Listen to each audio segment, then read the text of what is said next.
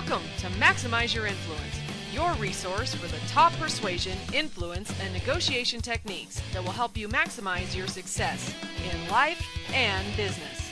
And now, here are your hosts, Kurt Mortensen and Steve Olson.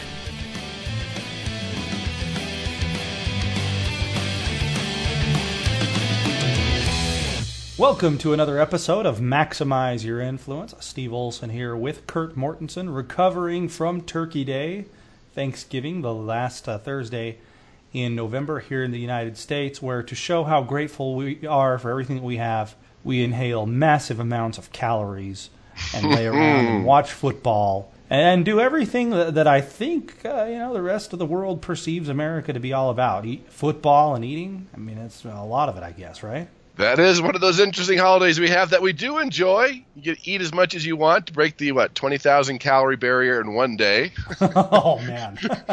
if that's even possible. Now that they're deep fat frying these turkeys, and it's uh, one of my favorite. Yeah, you relax, you hang out with family, you eat fatty foods, you watch a little American football, and you have to wear sweats because you probably expanded a couple of belt sizes. But Yeah. other than that, it's it's good stuff. My favorite part is the turkey sandwiches after the fact. That's one of the best things. We've got our food in, and uh, with a lot of leftover food. I don't know how'd you guys do. I did good. Did good. Smoked the turkey this year, Mm. which is you know always makes it good. And the way you cook it, you know, you brine it and you cook it upside down. It, yeah, it does pretty good. I've long maintained that you know prime rib should be what we eat at Thanksgiving, but nobody listens to me. So we had turkey and did the whole thing and just lazy food coma, and now we're working it off, right? Yeah, back to reality. Got to work it off. Yeah, and next week we'll actually do some more uh, stuff on Black Friday. Uh, we got to get into that because we always talk about that every single year and all the mayhem that it creates and does it really work? And yeah, it does because you know we're talking about it every single year. But stay tuned for that, everybody. But In the meantime, you know we've got a geeky article coming up in just a minute. We have a great guest interview with Matt Powell coming up in just a minute. Before we do that, we always want to remind you, shameless plug, go to universitypersuasion.com where you can get more information on becoming a great persuader for less than a cost of a Honda Civic. There you go. And it's free. Yeah. If you want access to the archives of the podcast and other information, there's some free memberships available there too. Get in there, learn how to persuade, and increase your income. Exactly. Right. Yeah, it's free, which we're not joking. That's less than the cost of a Honda That Civic. that would be less. Yeah, I Yeah. agree. You can't say we were being you know dishonest about that. Tell the truth here on the program. That's right. Okay, excellent. So we're going to go ahead and cut to the geeky article moment. I'm going to spell you today, Kurt, but I need you to hit the Urkel. Okay, Urkel, go. Urkel, go. So every now and then we need to give Kurt a break from hmm reading the uh, Kazakhstan Plumber Union HR Journal or whatever random magazine he's going to read in. I tried to think of the weirdest thing I could. That, Uh, that would be weird. Yeah. Yeah, yeah. But you know what? When I think of the most weird thing I can, it, I don't think it's quite as weird as the real stuff that you come up with. That's probably true. Yeah, I don't. I mean, I don't know where you get this. I mean, it's just is it sitting on the toilet tank? Where do you keep these things? Everybody gets them. They just come in the mail, right? just show up in the mail. Okay. That's right. All right. Well, good. I'm glad we cleared that up. So this is from Harvard Business Review, and this is the 13 signs that someone is about to quit, according to research. And the story is careful to point out that this could involve them quitting romantically or professionally. Right. So you've got a, a partner, spouse, a work associate, a subordinate, a boss. You know, here's what you can kind of tell. Hey, you know what? This person's probably not going to be around much longer. You ready? We'll rattle off a few, and then we'll link to the article uh, to give the listeners that Zeigarnik effect. They're going to have to go to the website to see the rest of this. All right, let's do it. Okay, I'm making a cheesy drum roll on my desk. Number one, their work productivity has decreased more than usual. Mm-hmm. All right. Yeah. Sounds right. It passes the smell test. Number two, they have acted less like a team player than usual. Okay. Hey, I quit once and I definitely was not a team player. So, number three, they've been doing the minimum amount of work more frequently than usual. Number four, they've been less interested in pleasing their manager than usual. They've been less willing to commit to long term timelines than usual. They have exhibited a negative change in attitude. They've exhibited less work motivation and effort. And they've exhibited less focus on job related matters than usual. And they finally, I'll give you the last one. There's a few more. They've expressed dissatisfaction with their current job more frequently than usual. Uh, none of those are a surprise to me. Sounds like somebody who wants to quit. yeah. Well, I forgot one. Which is I what? forgot a couple of them. They, they keep wanting to bring you your coffee. Doing strange things to your coffee and or exposing the middle finger too often might be another sign that uh, yes. they are looking, they've checked out mentally and do not want to be there anymore. That's exactly right. I remember in college, I I was waiting tables at a restaurant, and this place was an awful place to work. You know, cheap menu.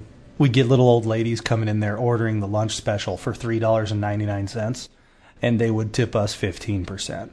You know, thanks for that.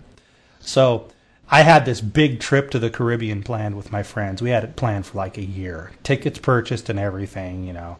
And when you're in college, you can't afford a cancellation fee with the airline. I mean, that's going to bankrupt you. you don't have that this money. is true. Yeah. And they announced that the local university was going to have some big week long seminar where a bunch of people coming in from all over the country, you know which one I'm talking about, and that it was all hands on deck at the restaurant that week. Nobody was going to get time off. Everybody needed to work, right? I was like totally ready to quit this job anyway. I totally hated it. And I went up to the manager and said, "Hey, uh, yeah, I got I got to have that week off. Don't you know how to listen? We just said nobody gets it off."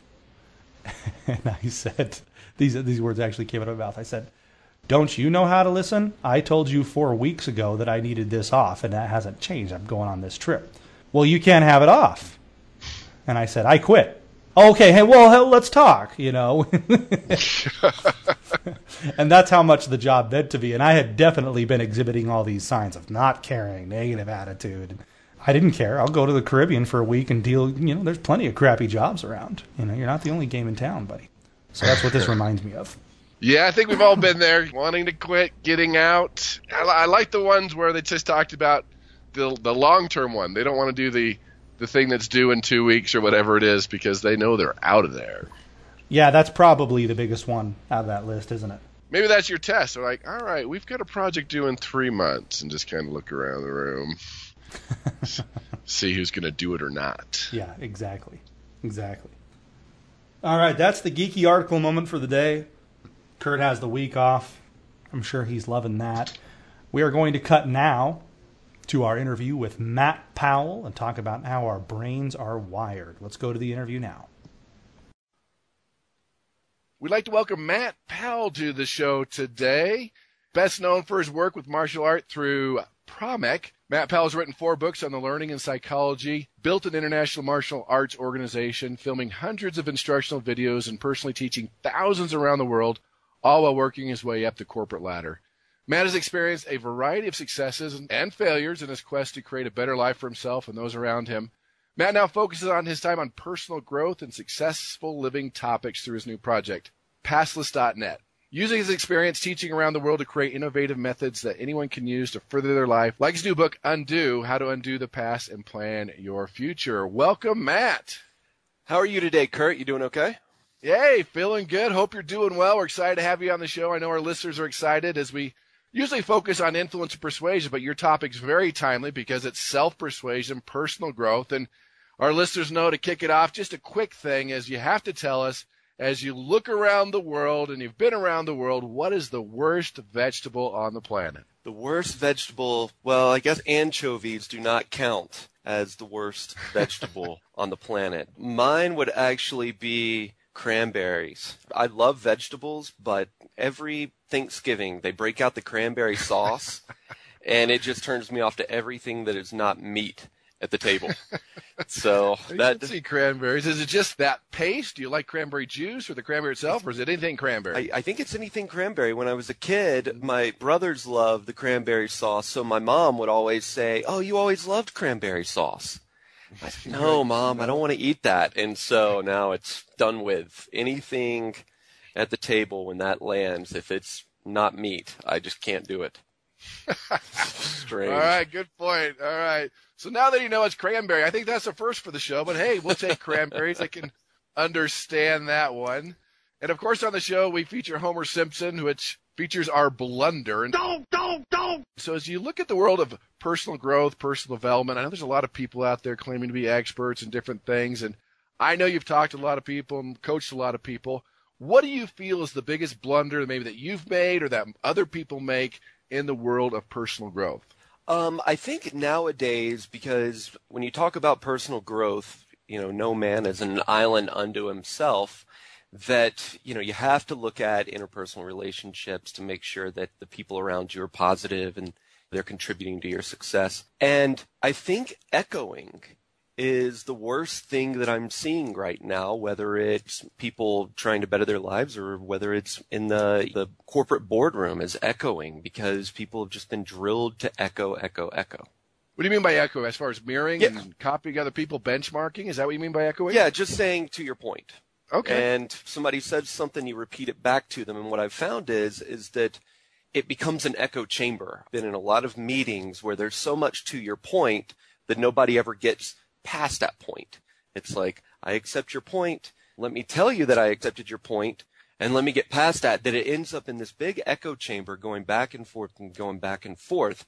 So what I usually tell people is, is you, I understand why you're doing that, but where it becomes big danger is, is that now I, I see it people in their personal lives and kind of everywhere. Everybody's echoing each other and accepting what somebody has said and then moving past it. And sometimes it just does not work the way people plan, especially when people are, you know, new into an industry and they can end up in an echo chamber real quick. I like that. Good feedback. So let me ask you another question here, and I'm looking at my bookshelf here. I've got over 100 personal Nightingale Conant tapes and all these books on personal development. I know that's a big industry out there. And so let me ask you, I think I know the answer, but I want your feedback on this one. Why do most personal growth methods fail, right? And how do we get the most out of these programs? Because there's a lot of programs. There's a, Uh, I was a $10 billion industry, I think I heard. What's going on? What are your thoughts? I think there's two reasons. Is one, we've come a long way since the kind of founder of modern self-help, Werner Erhard. Werner Erhard with the EST program back in the 60s and 70s created a very actionable program. And I mean, it was impactful. It really dug deep into people. And then they went through this process and they came out of it and they had really gotten an idea of where they were. And so they were, as Werner used to say, ride the horse you're on. Don't switch horses in the middle of the race. And I think where a, lot of the personal growth industry has gone is that it's all about change to somebody new, be somebody different. A lot of these programs, they never really make you go back into who you are and really dig deep and find out the reasons, not what you fail at. There's a lot of focus on what you fail at, but going back into the reasons of why you're failing and really looking at that and then driving forward.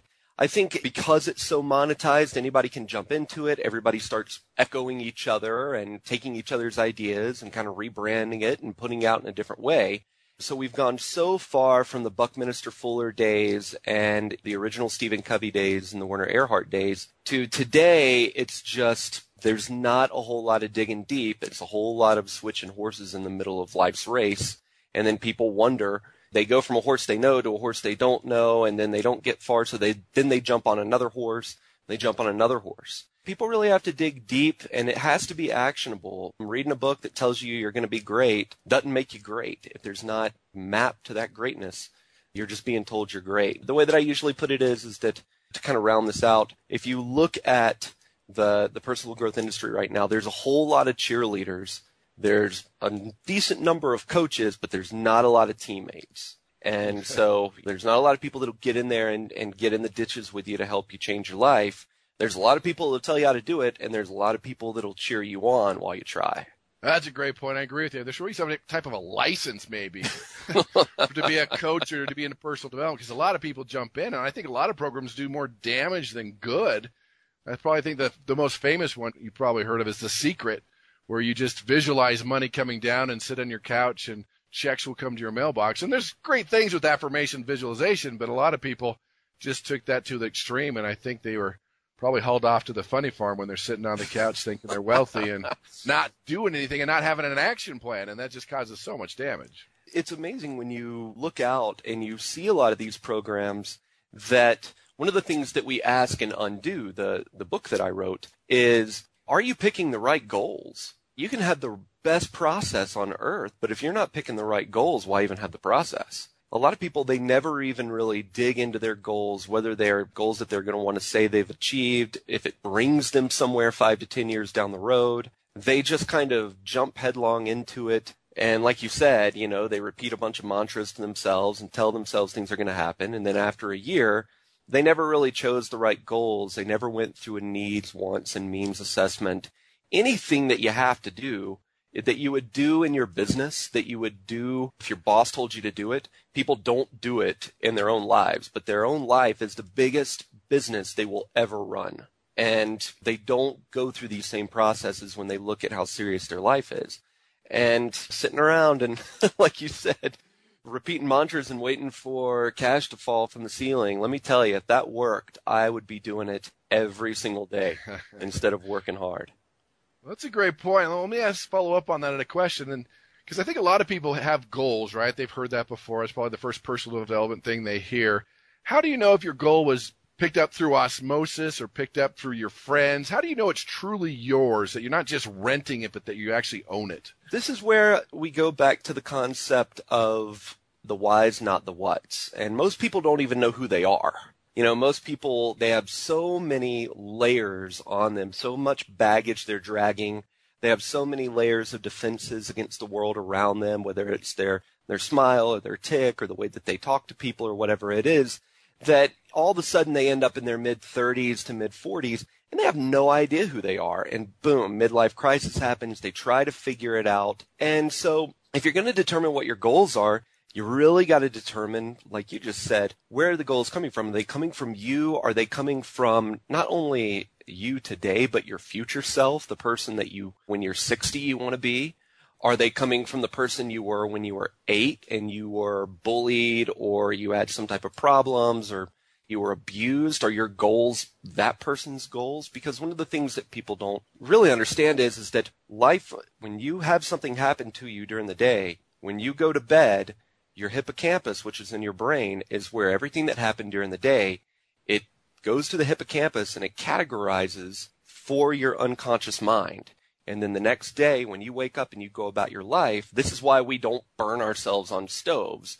We learn it, the brain processes it. Whenever we see a stove, the conscious brain asks the unconscious brain, hey, what would happen if I touched that? And it kind of goes back through it so a lot of people end up with all of these experiences that they're dragging with them. And you can find a lot of people that are really their 15 year old self because they've never gotten over what happened when they were 15. And so unless you want to go to psychotherapy, that's not something you're going to get over. So one of the things that I try to drive people to do is instead make your focus on the person that you want to be and then work your way backwards. And everything goes not through, did I experienced this in the past? Is this something that happened in the past? How did it work out in the past?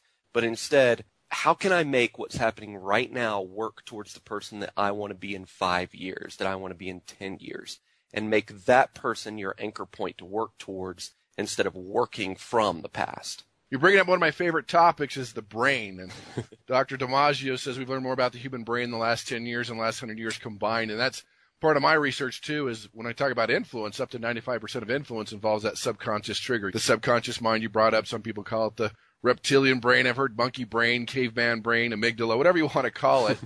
and one thing you do bring up in your book is called brain wiring, which I was fascinated about. So why are our brains wired to fail? And how do we change that? Are we able to change that or are we just stuck to be failures on our whole lives? So when our great ancestors were hunting the plains, it was very important that the brain work the way that it works, or else you would be out there and you would not have the knowledge of when they brought the saber-toothed tiger back and you smelled the saber-toothed tiger and then you heard all the stories when you went out you had that smell you had that point of reference you were working from the past and it worked very very well when you get into modern day living the way that the brain is wired for survival and to constantly ask itself and to draw assumptions about what's about to happen. It does that because we still have a brain that is tens of thousands of years old in terms of development. It's not suited for today's environment where every time that you've been treated this way, It doesn't lead to death. It leads to you not getting a promotion because you automatically draw an assumption about the way that that interaction is about to go. And so we really have to start rewiring the brain a little bit and saying, okay, what's happening to me right now except under extremely stressful and duressful situations that are life threatening and so forth in this relationship, in my business, whatever it may be, it's not going to kill me. So I don't need to look at this person as something that can physically harm me. I need to look at this person as something that can get me ahead. How can I talk to this person? How can I see them within, you know, the context of where I want to be in five to 10 years and work from there? Because your brain is not wired to do that. Your brain will draw assumptions based on smells, based on appearances, whatever it is. It'll draw that assumption because that's how the brain survives. That's how the body survives and learns its lessons. So we have to recognize that and know everything that we walk into, we're dealing with a brain that wants to survive a violent encounter.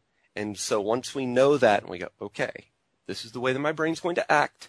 Now let me look at this for what it actually is, not what my brain thinks it will be. And once you realize that your brain's going to make an assumption and that you're probably going to act on that assumption, you got to stop it, clear your mind a little bit, and then look at it in the context of where you're trying to go. And then you can start to move forward a little bit. So the first step there is just being aware that your brain's wired differently than you think. Yep. And right.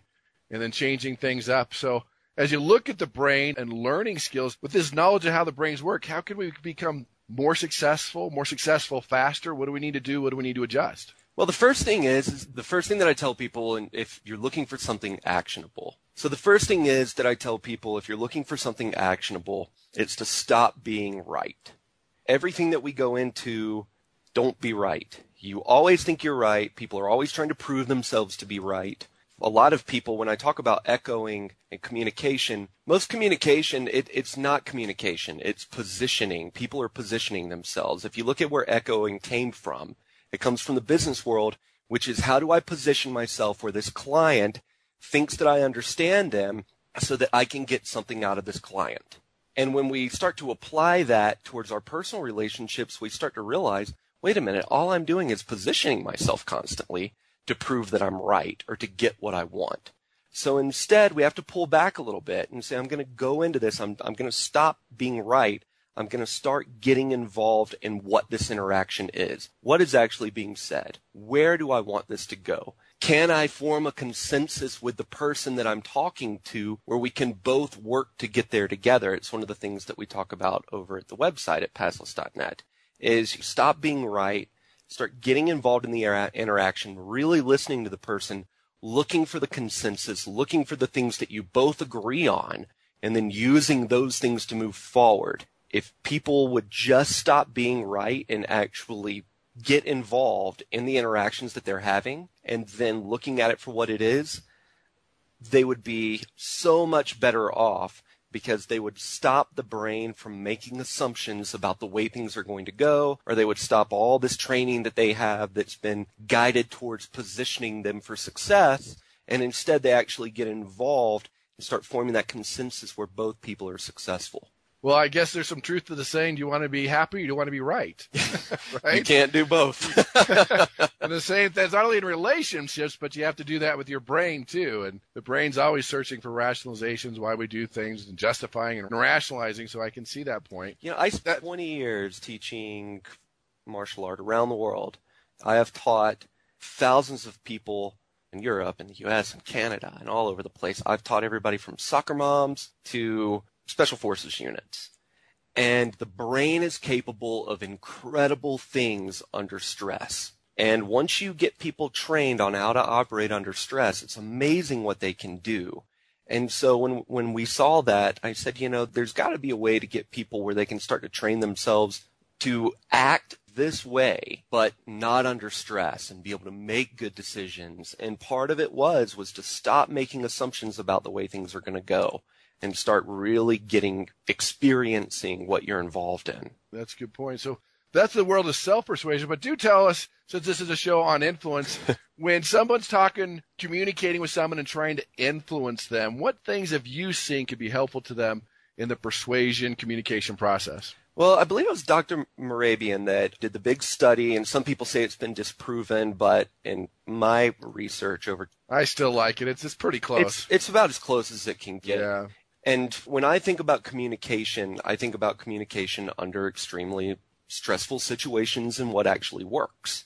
And looking at how verbal and nonverbal and then that language works, mastering your own ability to communicate before you ever try to master somebody, being able to control your grunts and your words and your movements and being able to control your own self to where you might think what they're saying is absolute nonsense. But if they can't read it off of you, they're not going to get defensive. You're going to be able to communicate and you're going to be able to find consensus and move forward. And so, you know, mastering yourself first, you know, your own verbal and nonverbal communication is one of the biggest things that people have to do. And I always tell people, I tell my students this in martial art. I tell cops this all the time. Go to the places where you know you're going to get irritated, like McDonald's, and practice your communication. See how the people react to you when you move different ways and act different ways. Make it a game and see how much you are actually throwing off to them and master your own communication. Once you've done that, you've gotten more than 50% of the way there because now 50% of a 100% interaction, the other 50% is the other person. You've disarmed them from seeing things that their unconscious brain is going to see and movements, draw assumptions about you.